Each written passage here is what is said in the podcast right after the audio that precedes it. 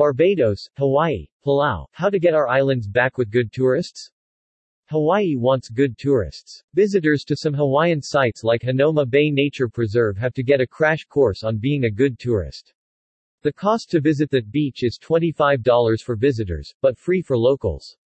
It felt like we got our islands back, was the comment by the head of the Hawaii Tourism Authority, native Hawaiian CEO. On the island nation of Palau, the government is charging visitors a $100 entry fee. Now, it's time to take a risk, challenge the visitor, and give them something real, which has been echoed on a number of island nations around the world. Barbados just left the British Commonwealth and became a republic. The First Minister of Tourism Senator Lisa Cummins also has a new vision for Barbados tourism in which the focus shifts from the number of tourist arrivals to the development of an inclusive industry in which all Barbadians become players. She is supported in her vision by the newly appointed German-Canadian CEO of Barbados Tourism Marketing, Inc., Jens Thraenhart.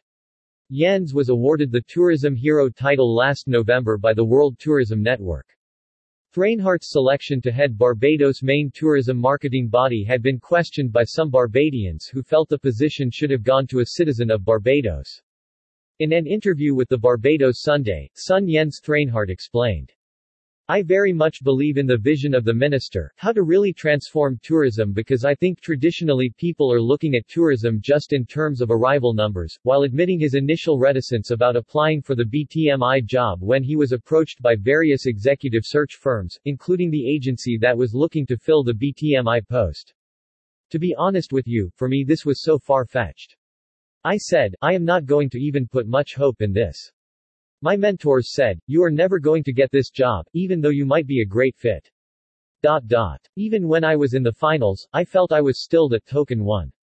He turned out to be the one getting the nod. When I sat down with the Prime Minister, I said people have not asked the most important question, and that is, why do we do tourism?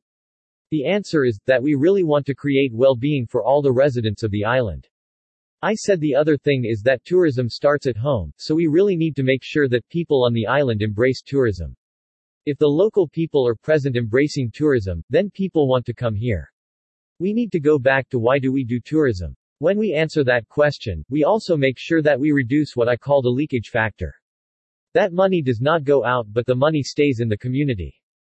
Before coming to Barbados, Thraenhart worked for seven years as executive director of the Mekong Tourism Coordinating Office, serving the six governments of Asia's Greater Mekong subregion consisting of Laos, Cambodia, Myanmar, China, Vietnam, and Thailand and building a strong brand image for that region.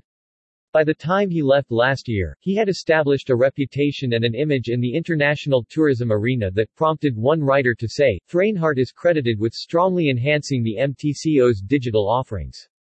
MTCO's website and Mekong Tourism's engaging social media presence have won several prestigious awards. He has been recognized as one of the top 25 most extraordinary minds in travel and hospitality three times by Travel Agent magazine as one of the top rising stars in travel and was added to the Hall of Global Tourism Heroes in 2021. Tourism was, however, not his first career choice.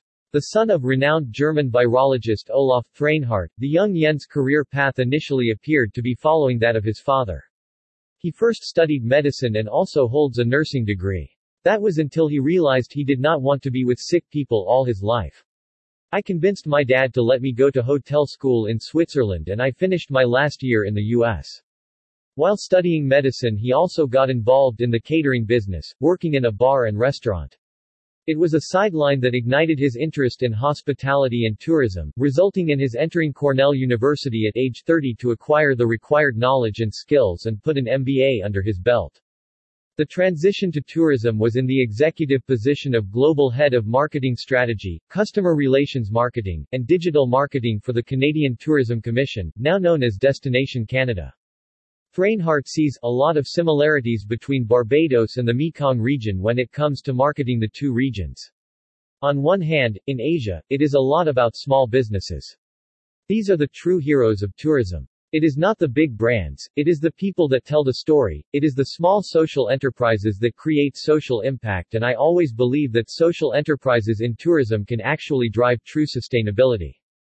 Southeast Asia has a lot more challenges. You are dealing with six different scripts, but I think here in Barbados you have an island where you can touch the product, you touch the people, you can really drive engagement and participation and I think that is what is so exciting.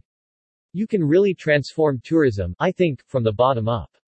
He suggested Barbadians can easily run on their reputation for being welcoming people, explaining the difference between Cambodia and Barbados was that while the people in Cambodia will be super friendly, you will always feel a foreigner. But when you come here, you feel at home. You have that sense of belonging and community, that you are part of something and that is what I believe the brand is. And in this context, asked to comment on the recent contentious issue of Barbados branding and a logo, Thraenhart said, no logo, no tag line, no color can identify that.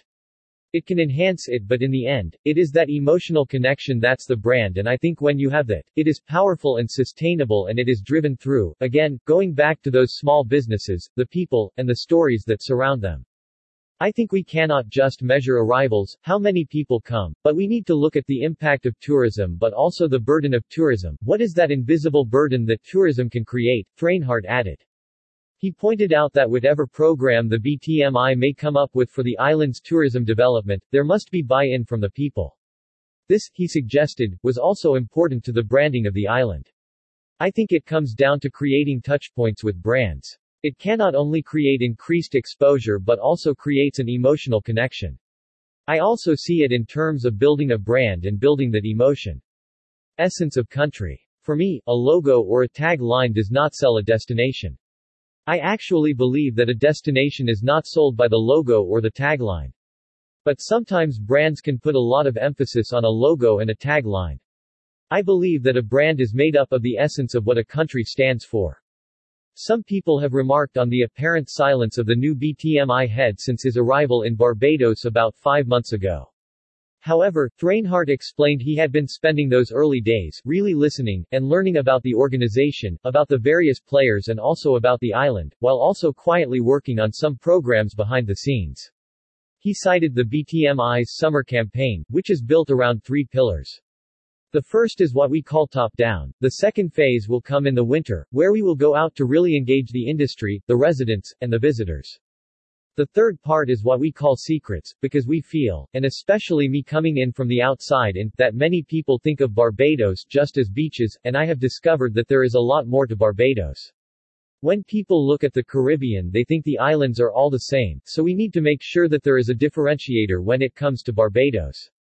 He also outlined the BTMI's Five Eyes campaign, which incorporates the many aspects of the new vision for Barbados tourism. What does he say to those Barbadians who questioned his appointment? I think you always need to know your place. I was in Asia and I think the difference between me being a German, Canadian being in Asia is more extreme than me being here. So I know cultural differences and sensitivities because I have lived with them. I have lived all over the world. I have had to adapt and engage with all cultures. The second thing is the experiences. I worked in government, I worked in the private sector, and I worked in startups so I have an understanding of different organizational structures. I am able to work in different organizational settings and I also understand stakeholders. The third thing would be academia. I studied on three continents and I am finishing up my doctorate thesis right now. Having an appreciation for research and data, I think, is another thing.